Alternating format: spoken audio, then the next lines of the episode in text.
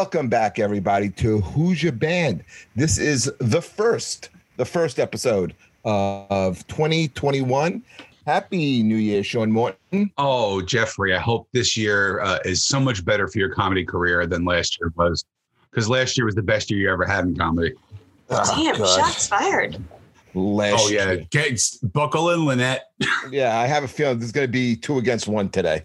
Uh, after Oh, yeah. what we're going to talk about, but uh, yeah, it's it's it's been it's been uh, 2020. I'm glad to see it behind us. I'm cautiously optimistic for 2021, and uh, let's let's get the show started. Let's introduce our first guest of the new year. Uh, this is a friend of yes, this is a friend of both of ours. Yes. lo- we, love her. She's so wi- wi- she's such a good-hearted person with terrible music taste. But let's introduce from HBO, Miss Lynette Palladino.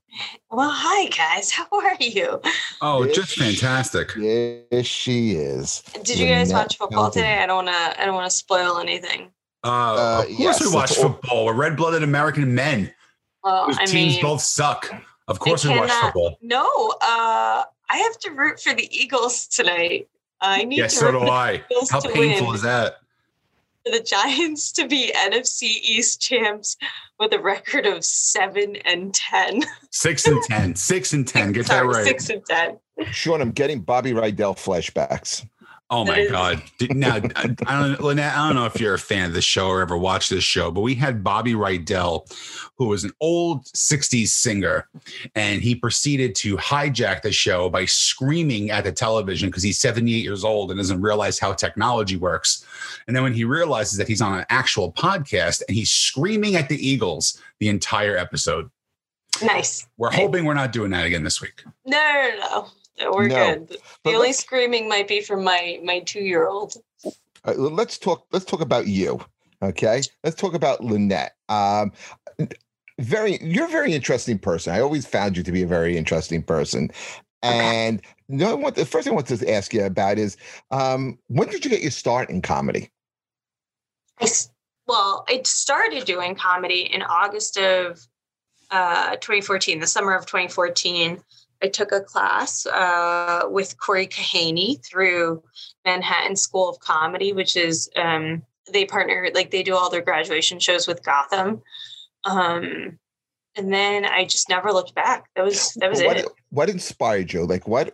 Like you know, because you, again, like I said, interesting uh, person. You had a military career, right? I Have I have a military You're still still active in the military. Yeah. Okay, so you you're in the military, but what made you decide to make the leap into stand up?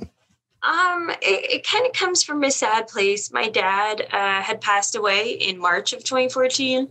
Um, and we didn't do a lot of hugs in my house when I was a kid. Uh, you know, being in the army, you, you don't you don't really process emotions the same way. I don't think. Um, so I kind of went the route of like I just need a sort of creative outlet. I need to do something fun. Um, I just need to do something kind of selfish for myself. Uh, and I landed on uh, stand-up comedy, which wasn't um, wasn't out of left field by any stretch of the imagination. I'd been a performer my whole life up until I graduated college. Uh, everything. I, I've played a musical instrument since I was 11. Uh, I played French horn all the way from grammar school through college. Um, I That's not an instrument. Okay, just It's a kidding. nerdy band instrument. That's not a guitar, sorry, bass, or uh, drums. It is literally called the King of the Orchestra. Oh, okay. I love Well, the French goes, Beach Boys. who goes to were well orchestras? The people Okay. Boys well known to have French horn. So, so you played the French horn. Did, did you do any type of acting or anything? I did, and I I sang. Um, I was president of the university choir at Fordham Lincoln Center uh, for two years. I I was in the vagina monologues one year in college. Uh, I I was I was one of those uber nerds in high school. Like I did everything in high school, captain of this, that, and everything else. Um, or like an officer. Like like I yes, I I did a lot, and then in, in with once I graduated college, I went straight off to my officer basic course. Within nine months of graduating college, I was in Iraq. Um, and then most of What the, branch of the military? army. Army. Yeah, and I I spent the three first three years out of college either deployed or doing something army related. What was Iraq like? Um, the first time I went to Iraq, it was great. I went to Iraq in March 2009 uh, to March 2010, and then I went again in uh, Jul- uh, September of 2016 to September of 2017. Uh, yeah, 2017. Although I came back in July, but my orders went all the way through. Um, so the first time it was great. It was a really incredible experience. I was working at like a very high level of government. Like we would get taskers directly from like the White House or Congress or Joint Chiefs of Staff. Um, and then my second time in Iraq was trash. Like ISIS is no joke. Why was it trash? What what made it? it was um it was a different i was working at the lowest level of the army that i had ever worked at i was at the battalion level um i was working with people who were not i don't really think they viewed the iraqis or as our equals as our partners in the fight against terrorism the fight against isis. Um i mean if i'm being perfectly honest a lot of them were just there collecting paychecks. Uh, it was a very uncaring situation. Whereas, of course, my shop, uh, I'm an Intel officer, and I had a shop of analysts of about four or five analysts that I would, not to say overwork, but I made them, I made sure to make them feel the purpose and the full understanding of what their contribution was to the fight against ISIS. Like, and it was like the work that we were doing as analysts was incredible. Um, and then, of course, 10 feet across the aisle from us, there were people there who weren't gainfully employed, um, sometimes through no fault of their own, sometimes because they were absolute dirtbags. And it was just it was a really frustrating situation, to say nothing of the actual work that I had to do, which was read every single day for nine months the gruesome, horrific things that ISIS was up to. I was Um, going to ask you that. How bad was ISIS in yeah Iraq? that stuff will that stuff will drain you they were they were awful um I, I can put it to you this way. Here's like one example of one of the things that isis was responsible for. Uh, when they invaded uh, the yazidi region of iraq which is where iraq starts to border uh, turkey it's also known as like the kurdistan area um, when they invaded the yazidis they killed most of the military aged males and they took all of the childbearing females, whether they were 12 or 42, and they sold them off into sexual slavery. They didn't just sell them into sexual slavery, they created like glossy magazines. They uh, itemized each woman. They figured out like whether she was. Um, sh- whether she had gotten her first period yet, whether she was still a virgin, whether she had had any kids yet, um, all of those went into like demographics of a profile that they were building for each woman. And then that woman would go into a catalog and you would like pick which sexual slave you wanted to buy. And she came with like a certificate like your certificate of authenticity. And she was not freed until you gave her her certificate back or she somehow escaped because even if her her the guy who bought her decided he was like going to go martyr himself and blow himself up, he could just take that certificate and hand it to his brother and be like, "Well, she's yours now. Have a great time." What did you and what did you do? Like get collecting all this data. What did did you have to keep track of it, or was there anything? Did you intervene? Yeah, no, no, no, no. I was so I'm an intel officer. So uh, what I would do is read, process, analyze, and then provide my assessment. So as an intel officer, that's where we make our bread and butter and on the value, accuracy, timeliness um, of our assessments. Hmm. You know, will these assessments affect on our my specific units operations or my higher units operations in the next either 96 hours, month, three months, nine months, whatever the case is. Is ISIS still as strong now in the Oh, Middle God, East? no. Not even close. No. What, is, what was the biggest difference that you saw in yourself going in as a regular, you know, just going into the army and then, you know, all these years later? Like what what is the biggest change that you've that you've noticed in yourself? Um, well, I, I could tell you that just in the army in general. So the army that I grew up in was I think the easiest way to describe it was very English, right? Like there's just no feelings. You you shove that shit down in like a little box and you don't open it until you die. And then um, we realized that's not healthy. Uh, I, don't, I don't know if you heard the army has an incredibly high suicide rate. Yeah. Um, so, I mean, there's pros and cons to that that approach of dealing with your feelings. Um, you know, we talk about resiliency constantly, um, but then we also talk about advocating for yourself, and um, we are much more gentle about mental health than we ever were. Uh, so I've been in the army 14 years, and I'm watching this transition, and I'm watching the guys that and women, the the folks that are, you know, nearing retirement that are maybe five, ten years older than me in the service that are having a really hard time understanding that because you have these young kids who are 18, 19, 20 years old who have only ever been told to affirm your feelings, to speak your opinions, to uh, if you're having a bad day, that's okay. You come back the next day and and we try it again. And that is great. But sometimes we have to approach things in the military with a sense of urgency. And as much as I would like to give you all the time in the world to process your feelings, your emotions, I also need you to be a little thick skinned or or set your feelings aside for a minute so that you can do what we need to do. And I promise we'll give you all the time in the world later. But right now, like we need to focus. And is it, that a it, problem now, Lynette?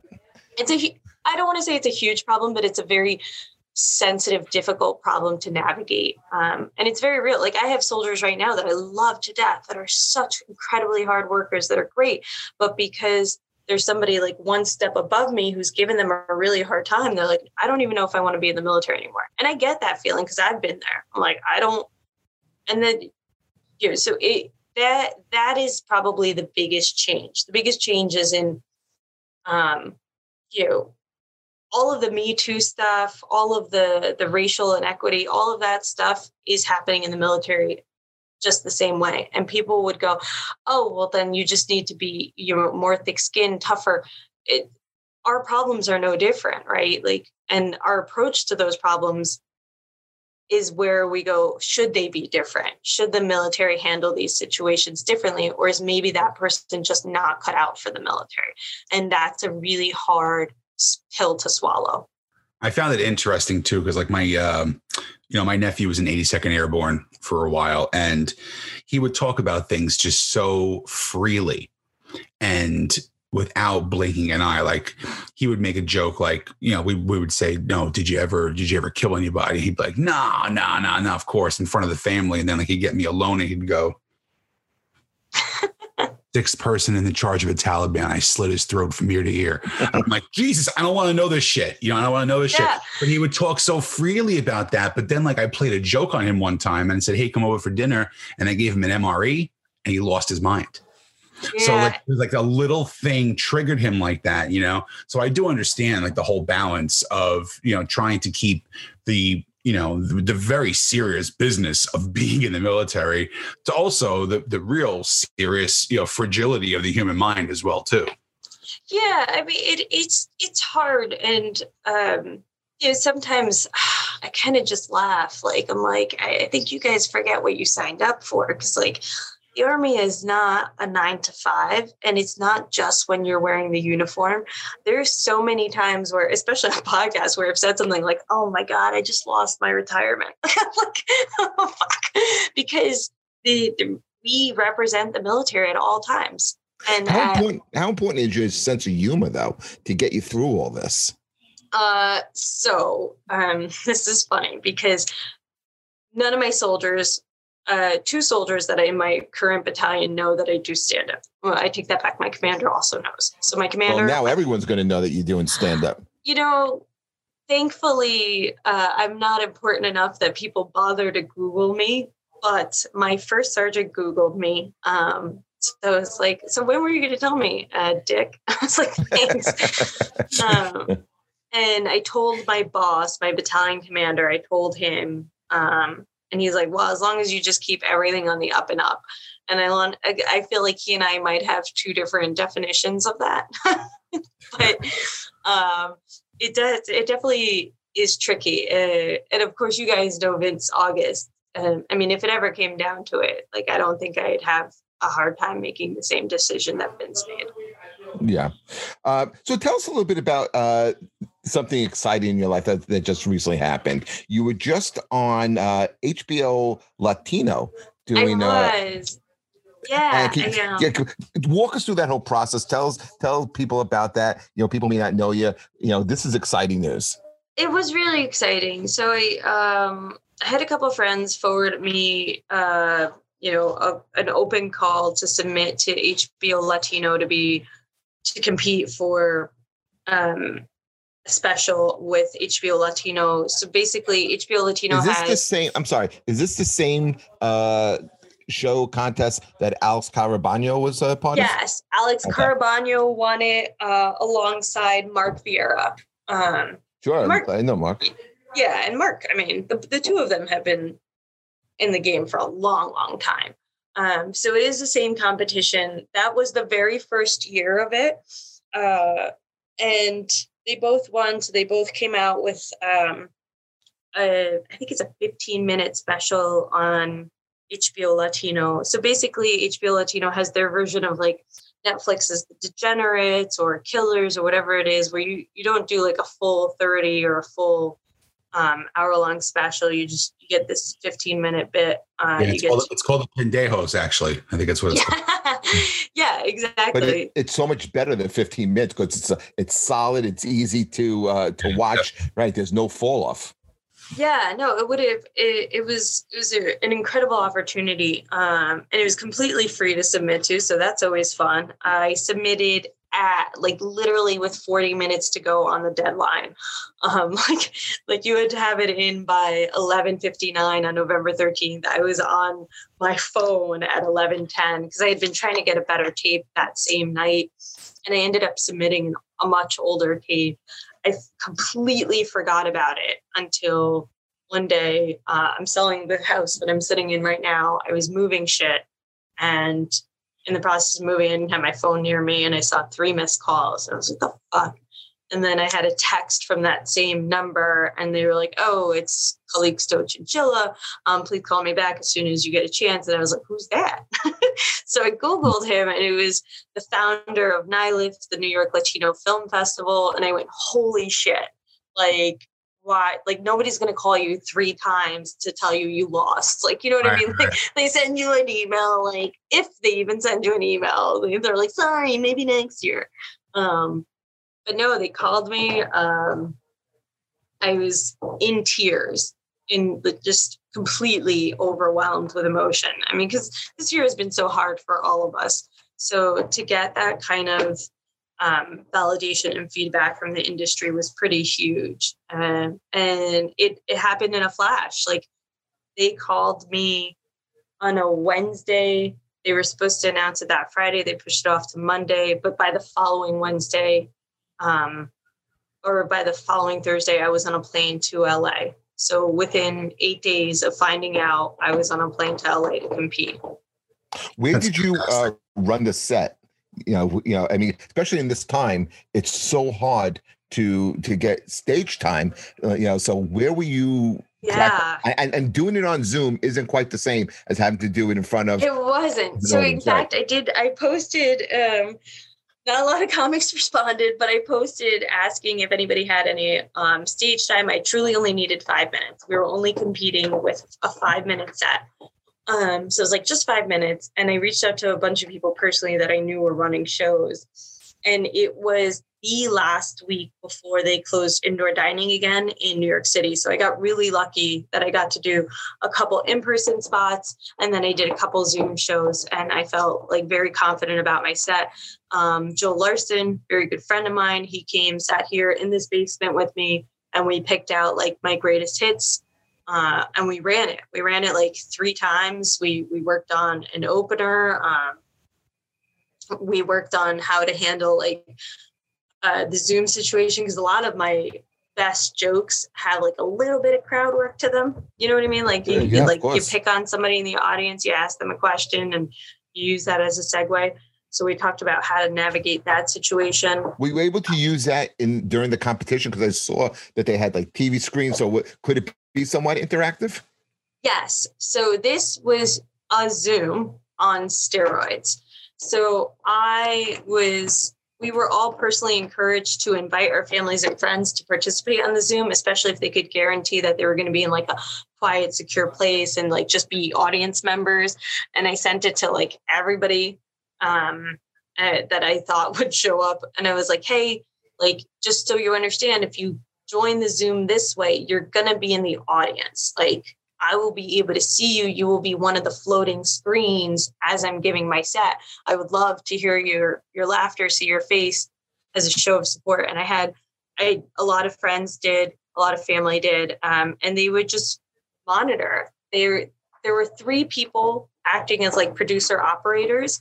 Um, one guy was just keeping the Zoom up, like keeping it alive, making sure everybody could be heard and um, in both channel in both directions one guy was switching out which faces were up on the screens to make sure that somebody who was on their phone wasn't being shown because that's not who you want to perform to. You don't want to perform to the person that's distracted or the people that were like having conversations in the background were getting So was immediately it like muted. a typical Zoom show where you had like half black boxes? No, no black boxes would have been on the screen. So the screen the screens rotated. I think it was a wall of about 30. And so the wall was a semicircle and they would they would just shift faces The throughout. set But looked great. The it- I, I watched am honestly like I keep saying this to people. I'm shocked that we don't have it in New York. That one of these clubs hasn't said we can build that. Let's let's start doing shows that way. We can build it and and for 40 bucks to be in a private audience with any You of mean us the- like you mean the same clubs that pay you ten dollars a spot and they want you to pay three dollars for chicken fingers. Those Mm-hmm. clubs that don't want to invest money. Is that what you're talking about? yes. Okay. I want to I make sure we're did- on the same page here. I did hear that the Cellar did something like that on New Year's Day with a company called Mint. I heard that they did something like that, but it wasn't a Zoom. So it was live, but it wasn't a Zoom. So I don't know how interactive it was. Like I could point to a friend and talk to them. And That's they- great. I think no matter what, we, we could do all the technology in the world we want. Comedy is still a contact sport. Oh, yeah. Yeah. I, but so so so after you were done, um, whether you you know whatever the outcome was, it was still like you said, tremendous validation for your career, and it had to be a hell of an experience for you. the guys that won um so there were two winners announced we didn't know that there was one and then they were like hey wait a minute um the guys that won are both really cool dudes Abby Sanchez and Cisco Duran one Abby's Oh, from Cisco Chicago from uh, from Miami. yes Oh, Cisco sure. from Miami Yeah, yeah, um, man. Oh oh my God, he's been around for for such a long time. That's um, Carlos Mencia's opener for years. Yeah, so and that's the thing. Like Cisco has Great been guy. doing it for Great a long guy. ass time, and Abby's at ten, maybe eleven years. He just he just got um the year before he had just gotten his JFL credit. Um, so I, I have zero issues with losing out to them. Like these guys have been grinding; they're doing their thing. It's not like you know what I mean. Like it's not like some fucking nobody that came It's out of nice, nowhere. but that's done still a nice bump up for you. Yeah, yeah. I mean, I've only been in this game six years, if you include that whole year that I was deployed. You know, and as we know, taking a month off from comedy is hard, let alone a year. So another, another thing I want to ask you is how do you do it, man? You're you are listen, before COVID, we used to see each other all the time. You were always one of the grinders, the hardest working comedians I've ever seen, you know, just constantly out there, whether it be barking or or performing or networking. And, then you're also a mom and a wife. And you know, it's like man how do you and and you're out there doing late spots and you're out there doing eh, like, like whatever you can do and and nothing is below you which which means like i think in, in I mean, I don't do them all well, right? No, you do. Uh, like, I, am not married. I, I, don't tell know. you right now, I'm not my my child's favorite parent. Like, well, you, you, had a 50-50 shot at that, and you blew I it. did, but- that's what I say. I say it all the time. I had a 50-50 shot. Uh, I have no issues with not being the favorite parent. Uh, she's 100% a daddy's girl. Um, and I kind of feel bad uh, for him because right now, like, she won't let me do shit. She goes, no, no, mama, you know change my diaper. Dad, dad, change my diaper. I'm like, as you wish, bitch. I don't give a shit. That's- that's I still one one of the greatest moments of my of my comedy career, one of the most fun was actually working with you. And you were probably what about 37 weeks pregnant at the time? Uh, no, that was the week I gave birth. Oh, so you were right there. My whole mission, I had never met Lynette until that night. Mhm. We're at this uh very Crow's Nest in Crow's Hackensack. Nest in New Jersey, which Jeff, if you don't know, is basically like a cougar hangout. So, like, if you want to get never been there, oh, you should definitely go. Um, but I just met Lynette, and I'm looking at her, and I'm like, it's one of those awkward moments where, like, well, is she just really chunky? you know, you had that moment, and then of course, you know, it comes out that she's pregnant. So now my whole mission, and she says, like, yeah, I'm, I'm due like any minute. My whole goal was to make her water break that Yeah. night. I went out with my greatest hits trying to make sure that I had my first person ever have a baby during one of my sets. Did not work though. That show was hilarious because a lot of my family, I don't, you know, I don't always get to do shows in Jersey, but my family is here in Jersey and they came out and um, the people who are like my little sisters were out at a back table and they're like 22, 23 years old. And Sean's doing crowd work with them. They're like, how old are He's like, how old are you? Like 22. Oh, your pussy still smells like rainbows and butterflies. they were like mortified. I know, like, that's, that. That's become a family joke now. Like, That's awesome. but yeah, you are you are a very uh, a very active mom. How do you find the balance with that, and and still trying to be a mom, be a you know, be a wife, be a soldier, and be a comedian all at the same time. I give you a lot of credit. I re- I don't give anybody credit. I really don't. You never give me credit. Credit. Yeah, I mean, you can't do it all at once, right? I mean, there were a couple times I wore my daughter on stage because I couldn't find somebody to watch her. Um, but uh, you know, thankfully, my husband and I have the financial means to have help. I have um, an au pair, which is incredible. Uh, she's the best. I've I've had one since my daughter was six months old, and now I've had one for the last two years. So Oh. having that amount of childcare per week, it almost guaranteed, is is just it's the only way to to function. But I'm also very strategic.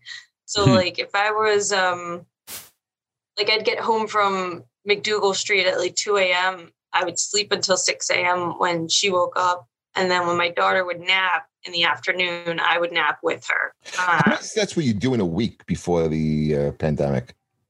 uh, like 12 to 15. Yeah, that's, that, that's a good that's a good amount. This uh, you know stage time that's making up for, for lost time. Um, do you see you know? And you you comedy Pete, you guys were like these New York City staples on that street.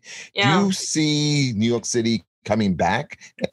No, oh my gosh. So I mean, you guys know Ellen Karras. She posted today. Yeah. today. She was asking like very candidly, like, what do you think of New York? I'm like, guys, this is if you are a New York City comedian, you could, you better go get your license. you better go get a car, get that frequent flyer credit card, um, because it's just not happening in New York City. And we all have to remember that shit rolls downhill. So the people that were embarking on the, their first theater tours, they're gonna you know, if they get to do their theater tour, great. If not, they're to get pushed right back into the clubs that we were all trying to like break out of, break from host to feature, feature to headliner, like all that Great. shit has Great, been. great point. Yeah. I, I said this too because, like, I'm and Jeff. You guys work in the city a lot. I I never, st- I'm st- I'm still working in the city. I it's- never do it. I, I never do it. Yeah. I mean, if I do two or three shows a year, because I, I work on the road, and it's a great point because now it's happening even on the road is like, so I, you know, I'm not saying I'm this national fucking guy in the least bit, but like, you know, within the tri state area, I've grinded for 11 years to get from host to feature to headline a lot of these clubs and now when when this starts opening up i know i'm getting bumped back to feature because all Yeah. of these major comedians now who used to be doing theaters and stuff like that are now doing the fucking chuckle huts in scranton because Right. they have to do and, and they're getting the money that they want too. But it's a, it really is a trickle down effect because now like people like me who are that middle to headline are going back to the middle and the middle guys are going to host and the hosts are like well guess i'm doing a fucking open mic in the coffee bar again. Oh Yeah, my it really gosh, totally. it really sucks but i don't see new york coming back either. That's just my opinion but i'm an I- outs- i'm an outsider when you really think about it. No, I really I think um I think people really are underestimating the severity of the economic impact on New. York City right now. And I think we saw the mass exodus over the summertime. I think there's still another wave of people who signed leases in January, February, March of 2020. Once those leases expire, they're like, bye. Mhm. Um, it's not worth paying these fucking prices to live in a city that has nothing to offer me right now. very I true mean, truly nothing. Like the museums are open, thank God, but there's no Broadway, there's no opera, the Lincoln Center, there's no dining. I mean, everything's underground or hush hush, or you have to freeze your ass off outside. Um, I mean, I do it. I do it because I live in the city. I mean, that's that's. I'm happy to do it. But The week and- before, the, the week between New Christmas and New Year's is always the best week to do comedy in New York City. oh my and gosh, one hundred this percent. year, yeah, this year I did a couple shows in the city, and I got to tell you, it was the eeriest, saddest thing I've experienced in in quite a while. I mean, it just did ne- it never felt that way. It didn't have that that same feeling, and and I don't think it's coming back. And I think everything you said, I think your your point on. Well, and like, I don't think it's coming back as people think it is. I really truly think it's going to take like 10 years. And the city that does come back And is going to be. California is the same way, by the way. Why would you pay worse. California taxes? Yeah. Exactly. Why? When you can go right over to Nevada and not pay that shit. Yeah, very true. I, I really think um, the the the desire and the drive that we had towards urban urbanization where you would live work eat shit play in the city like you know there was like let's get rid of cars and be within a 10 minute walk of everything about your life you don't need to do that anymore with broadband and internet and working from home like it used to kind of be stigmatized working from home and now it's not because everybody's doing it like con- contact is bad. Contact is bad. Cars are bad. Everything, everything's bad. The way things were before, everything we, we did everything wrong. Everything was wrong. Acco- you know, Yeah. Very acco- true. ac- according to the way things are now. What were you gonna say, Sean? Before we get into music, Well, what I was going to say actually involves music is because I, um, you know, we all have our friends in comedy. You know, Jeff not being one of them, and uh, but you have friends for different reasons, and you also find common ground with some of those friends too. And one of the pieces of common ground that I do have with our guest today is our love of the same band. Let's talk about this. All right, let's get into the Yes, shit. and the reason why I'm taking the lead with the music part of this, Lynette, which Jeff usually does, is uh, I will tell the audience your favorite band is Fleetwood Mac. 100% Uh, they are a great band. I love them, and the reason why I'm taking the reins with this part is because Jeff can't stand Fleetwood Mac. No, I can't. Most overrated. I, I'm most overrated band in music. I mean, you are- really have no idea how much that hurts my heart to hear. Good. No. Maybe, maybe, maybe I'll listen. You're a smart girl, and I'm trying to put a little sense into you. One great album. I'll give you that. One Just great album. one, not just one. What's better? That's it. All they have is Okay. rumors. So first of all, let's Great put album. that into perspective. Let's put the fact that they had one tremendous album, Tremendous album. I'll give you that. and then the top ten album. it's pretty hard to create fucking unicorns every time. Do you know what I mean? Ah, Black Like- Sabbath did it. Iron Ma- Iron Maiden's done it. Zeppelin did it. Okay, now let's talk Rage about Against the that one album. Every like decade or so, it ends up in the top 100 again for no fucking reason. People Yeah. are just like, this shit is the shit. It's It gotten really is. You know what There's it no is? accounting for taste. Because Fleetwood Mac is not from Staten Island. Is what it comes down to. Because uh, unless you're a band called White Tiger or fucking Black Panther, Jeff doesn't like you. That's what it comes down to. Listen, Hey, even off of Rumors, there's only two good songs. no, no, no, no, no. This Yeah, is that's it. bananas. No, Okay. most overrated song in the history of music is Dreams. I am sorry to say, I, I, everyone with this fucking song, and I, I can't take. See, I think Stevie Nicks is extremely overrated with her nasally, you know. eh, uh, uh, whining I'm sorry. like an you old think woman, the only female to be inducted into the Rock and Roll Hall of Fame which was a farce. Is, a, is Lynette, I'm glad you extremely overrated. so glad you brought that up. How how is Pat Benatar not inducted into the Hall of Fame? Joan Jett, by the way, is inducted into the Rock and Roll Hall of Fame, and she was inducted the year before. But Pat Benatar, one thousand percent should have been inducted before Stevie Nicks You're as a out your solo artist. You are out of your mind. God, I'm not out of my mind. I will tell a you, one of the- times better. Jeff knows that I'm a huge concert goer. Uh, I've probably been to somewhere between 800 and 1,000 concerts in my life. And you, when you go to so many, you for, you kind of they all kind of blend in, and like once in a while, one will always stick out. I saw Stevie Nicks in 1991 at the Saratoga Performing Arts Center in Saratoga Springs, New York. Mm. He comes out uh, solo, by the way. Every single song, she had a costume change Wow. only so off does stage- Cher. only so off stage for about eight seconds. Yeah. One. And she had that audience from the first Wow. song to the last song. And it was still I- one of the best concerts I ever went to. I have seen her. Uh, I want to say I've probably seen her like six or seven times by herself. Um, I have seen Fleetwood Mac four times, twice with all five band members. I'm I'm I was born in the '80s. I should not be able to say that. Right. Uh, I completely missed the reunion brought to us by yours truly, Bill Clinton. Um, No, you were lucky. and it was it was phenomenal like there's just first first of all the fact that all five members are still alive i think that's just a testament to how blessed by god they are like they're god's chosen band um I think, I think it's a, I, or or it could be looked upon as a plight. no none of them should be alive do you know how many drugs they did how many people they fucked they should all have like hiv and Oh, we- we- well, we're keeping our fingers crossed, Lynette. But think, Oh of, my think, think of the balance, though. Think of the, the torment between Lindsey Buckingham and Stevie Nicks playing together for what 35 years yeah when and she wri- she writes and I know it's a stupid meme that people talk about all the time, but like they always say Taylor Swift, oh you break up with me, I'm gonna write a song about you. And Stevie Nicks is like, well, hey, listen, not only did I write the fucking song about you, but you're gonna play it on stage with me for 35 years too.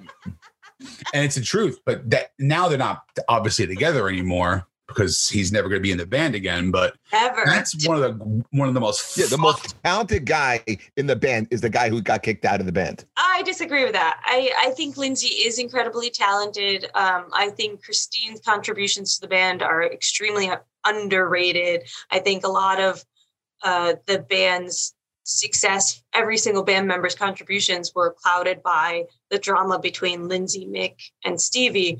But I, I don't know that he's the most contributing member. I mean, Don't Stop wasn't writ- it was written by Christine McVie.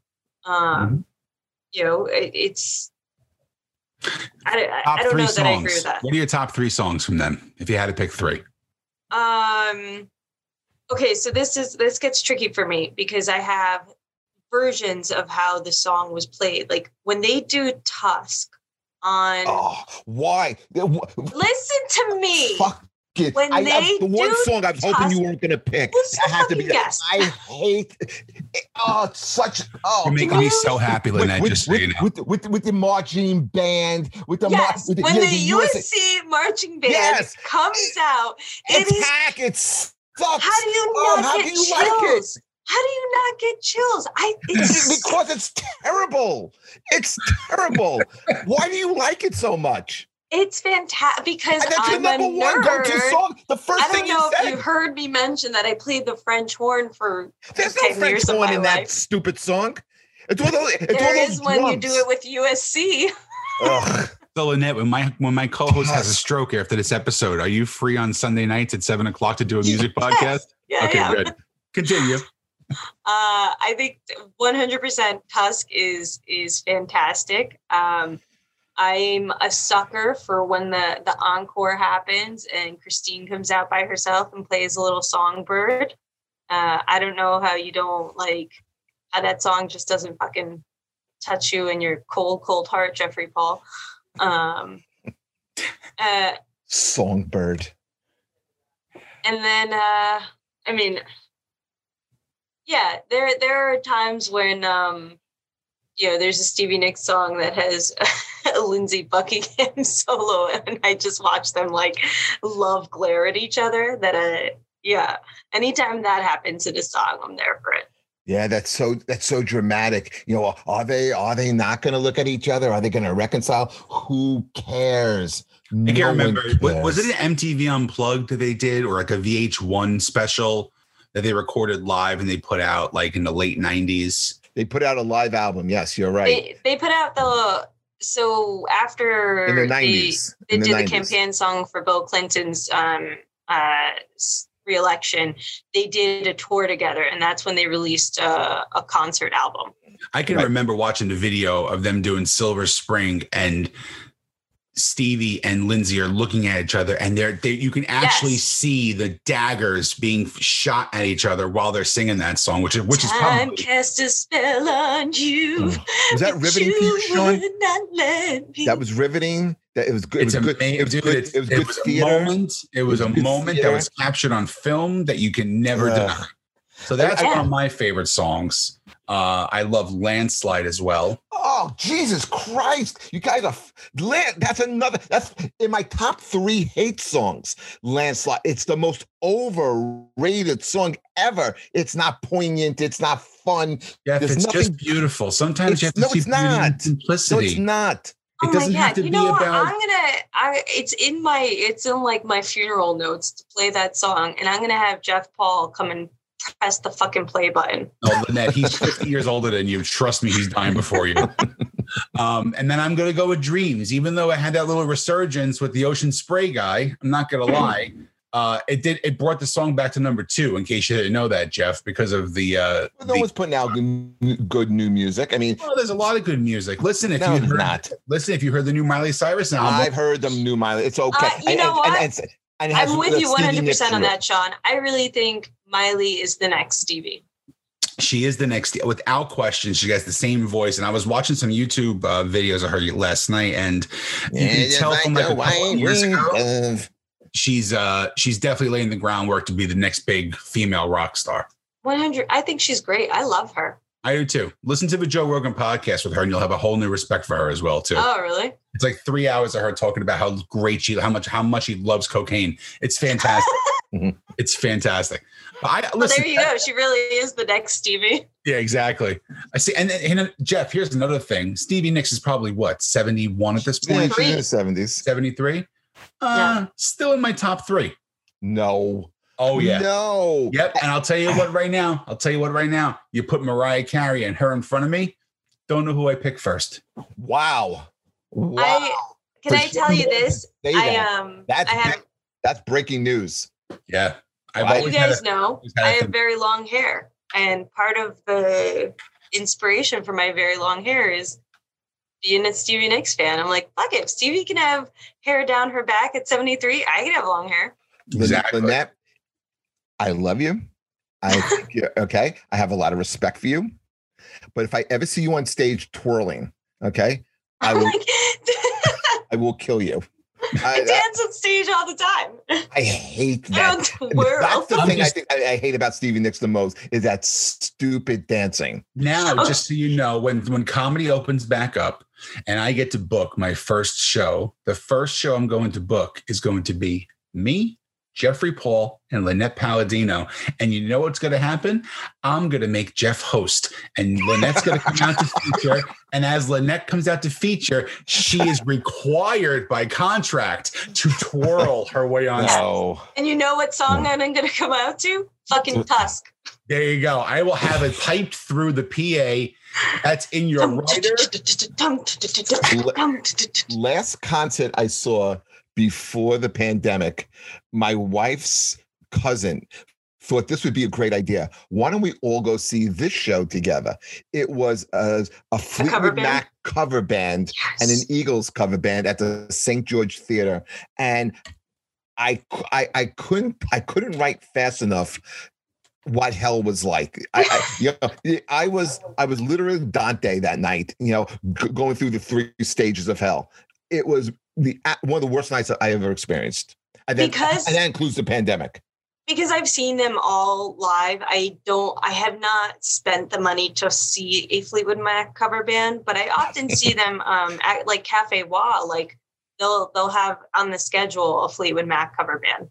And you This would like to go this to is also that, from right? the guy Lynette, by the way, who was actually upset because he had tickets for Air Supply and it got canceled due to the That's right. pandemic. I like it. Yeah. Listen, that that's the soft side of Jeffrey Oh, that's Paul. a- Talk That's about me being You like make fun uh, of us, and you a make fun of me mystery. and her. But at least, at least those guys could sing and they were good songwriters. I mean, Fleetwood Mac. It's a, okay, here are the list of songs I think are brutal by them. Um, Everywhere is a terrible song. Um, it's Christine. Hold Me off of Mirage was brutal. Sara off of Tusk. Welcome to I can't. Another one because it just rips me to my core. Gold Dust Woman. Rock Oh, on, come on. gold dust woman. Ah, Did you now? I, Lynette, okay, okay, can we talk about what you just said? The number of pop references that ultimately end up back with Fleetwood Mac. There's not a single fucking band that can top them. They were immortalized in School of Rock. Mhm. Uh, Lee did an entire fucking episode dedicated to them. Uh, Bill Clinton chose them as his his campaign song. I mean, that's how fucking gangster is that? It's Uh, not gangster at all. it is gangster Don't stop. to have Is a city president go. You know what? I want these fucking people who hate each other to get together just to sing for me, just just to help me than the anything else. presidency. That's amazing. There's One of my favorite covers of that. all time is actually off that Fleetwood Mac tribute album that came out in the late '90s too. Uh, Did you, did you ever hear that one? The, the, the, uh, cranberries. No, it was uh, Sister Hazel did "Gold Dust Woman," Ugh. and it is a brutally amazing song. Brutally You've amazing. sent me. You've sent me that clip. Yeah. Yes, I have. It is a classic, Jeffrey. Jeff, check your email after the show. You will have a copy of that as well. But that. But like, let's talk about that. There's memes. There's like, you know. Does Uh, that make that doesn't make the music any better than that? it makes it transcendent. We're talking about an album that was written 40 fucking years ago and it's still relevant. It, Mhm. That's evergreen. That's timeless. How many people's music can you say, I want to put that in the, Rolling radio Stones, today? The Who, Zeppelin. No, no, no, no. I actually, I truly disagree with you there. I disagree. Mm-mm. I can't Fleetwood fucking Mac is a top 10 The Sto- all-time band without question. They are not. They're not a top question. Sean, The Who or Fleetwood Mac?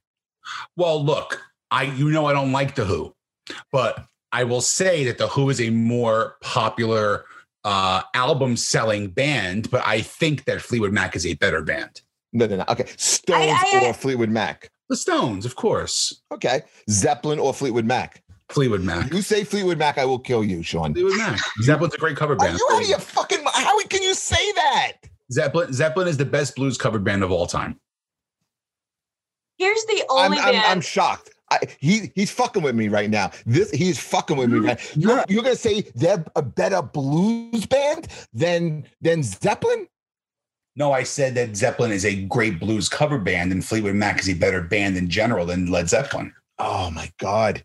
Oh my god. You you, you can't be Sabbath or, or Fleetwood Mac. Of course, I go Sabbath. you have to go Sabbath. Because I'm a heavy metal fan. Yeah, but That- that's I was just gonna say that doesn't apply. That doesn't appeal to everybody. Right. Like it, when we're talking about universal appeal, I, I mean to to keep making fans y- y- decades after you've written songs together as a band, like that. The Monkees do it. The You're not, you do don't have to sell me, Lynette, but see, you know what it is? Because me and you are cut from the same cloth. We're intelligent Same people. jib. We are rational people. We understand good music, and we're not old curmudgeons like Jeff. not an old curmudgeon. I'm not an old You, are. curmudgeon. you you basically just said back in my day. It's I exactly didn't say back in my day. Fleetwood Mac is back in my day. They, I just hated them back then, and then as I grew up, I realized they were terrible. I could just picture Jeff you doing, sitting on a rock, Yeah, he, I could just picture Jeff sitting on a rocking chair on some deck in Staten Island, holding a shotgun, just waiting for people to walk across his lawn. That's all. Allman Brothers or Fleetwood Mac. Oh, Fleetwood Mac in a heartbeat. Oh my God, Sean, Like, please. okay, but those are different Stop. purposes, right? Like Yes, I, I love the just Allman Brothers. so I've do seen the I. Allman Brothers. So do I. I- But he's just trying to make a point because he thinks that I'm bullshitting him when I'm not. I, I can't believe just the talent alone in the Allman Brothers blows away Fleetwood Mac. Yeah, and half of them are dead. They're all alive in Fleetwood Mac. be- because they were It bad. was all Dickey Betts. Dickey Betts. How about Duane Allman? He's How all about right. Derek Trucks? Come on, that whole, that whole band was insane. They're okay. So no, good. the Allman Brothers are great, but it's a different genre. Like you're comparing apples and oranges. so what are you putting? What are you putting in Fleetwood Mac in? They're a rock band. They're a They are rock, band, but they're like a rock pop band, I would say. So, like, I would put them in the same category as like a heart. hot, much better. A- Absolutely not. Um, And w- wait, you you you you think Ann Wilson isn't as good a singer as Stevie Nicks? I'm Stevie saying Nicks Ann better. Wilson is a great singer. I'm saying Stevie Is the Nicks is the top front people of all time. Is what I'm saying. Freddie Mercury or Stevie Nicks? Jeff, you're talking like a fucking idiot now, really. Because you're talking like an idiot. Hear them. She, you you, you're com- making you're making these these ridiculous. She's the greatest front person that Oh, they're a top ten. the top- Beatles or they- Fleetwood Mac. because they, because they're not that good.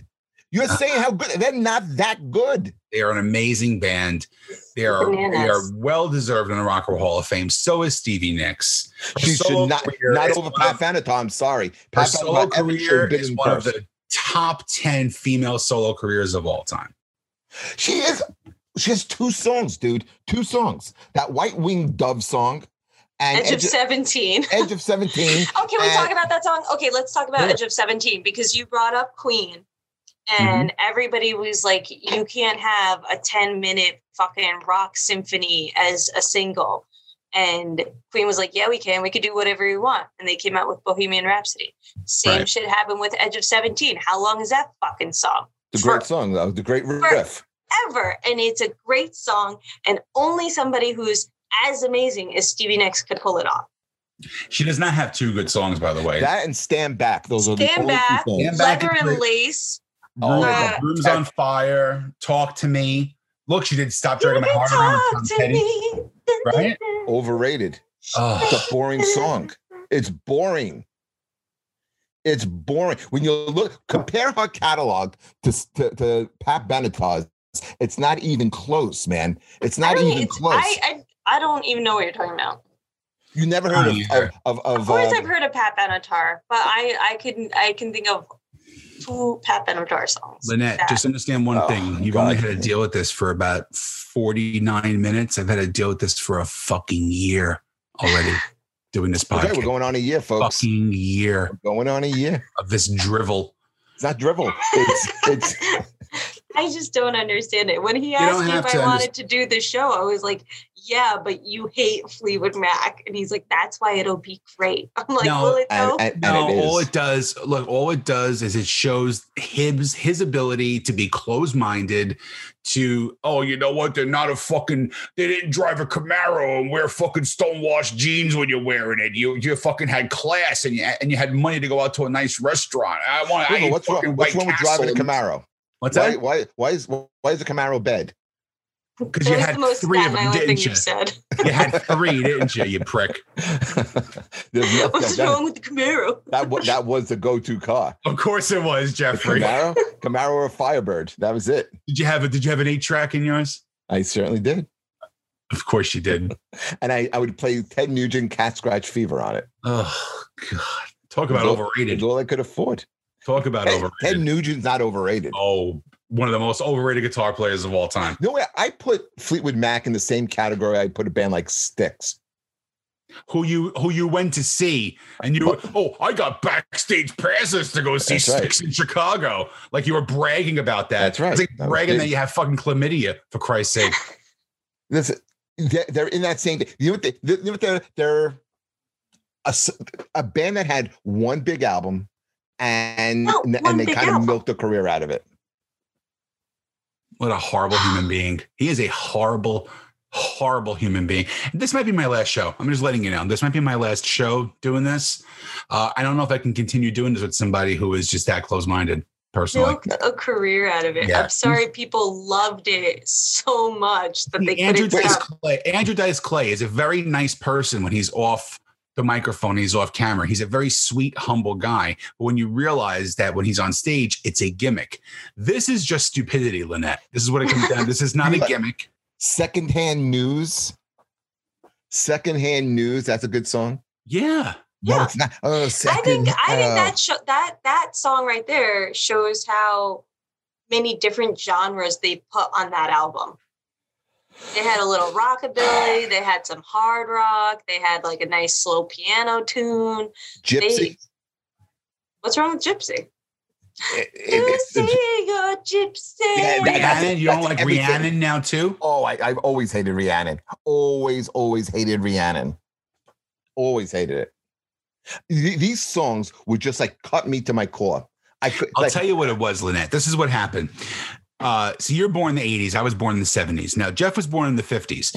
So when Jeff was in was not born in the fifties. when Jeff was in high school, Jeff really tried to uh, get this girl.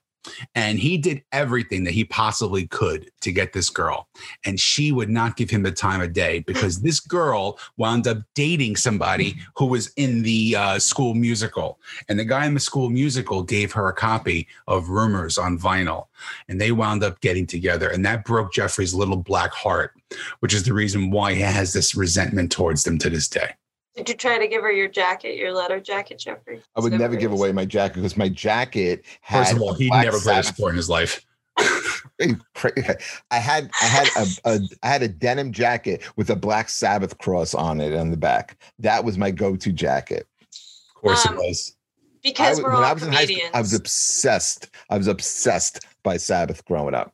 They were my favorite band. Yeah, why, would, why wouldn't you be obsessed with a band who has two hot chicks who sing in it? No, let's have a guy who eats a fucking bat as the as your idol. That's a Yeah, great. because, because he was great. Yeah. Okay. And then, and then Dio Follow equally is great. And then then along came Maiden. Mm-hmm. Lynette, what were you going to say? Since we're all Judas comedians, Priest. as we're going to wrap this episode My up. favorite comedian um, is Kathleen Madigan. She's Kathleen great. Madigan, uh, the more I find out about her, the more I love her because her favorite singer is Stevie Nicks. See, a lot of people, Lynette, who have good taste in music, who appreciate great songwriting, a great voice, a great melody, but also agree that Stevie Nicks is one of their favorite singers as well. Not Pat Benatar, who has to have her fucking husband write every fucking good song for her. Uh, you're nuts. You, you're, you have no idea. Fire and Ice, Hell is for Children. Those aren't Oh. great songs. And Oh. Hell is for children. Yeah. How often do you hear that song out and about versus a Fleetwood Mac song?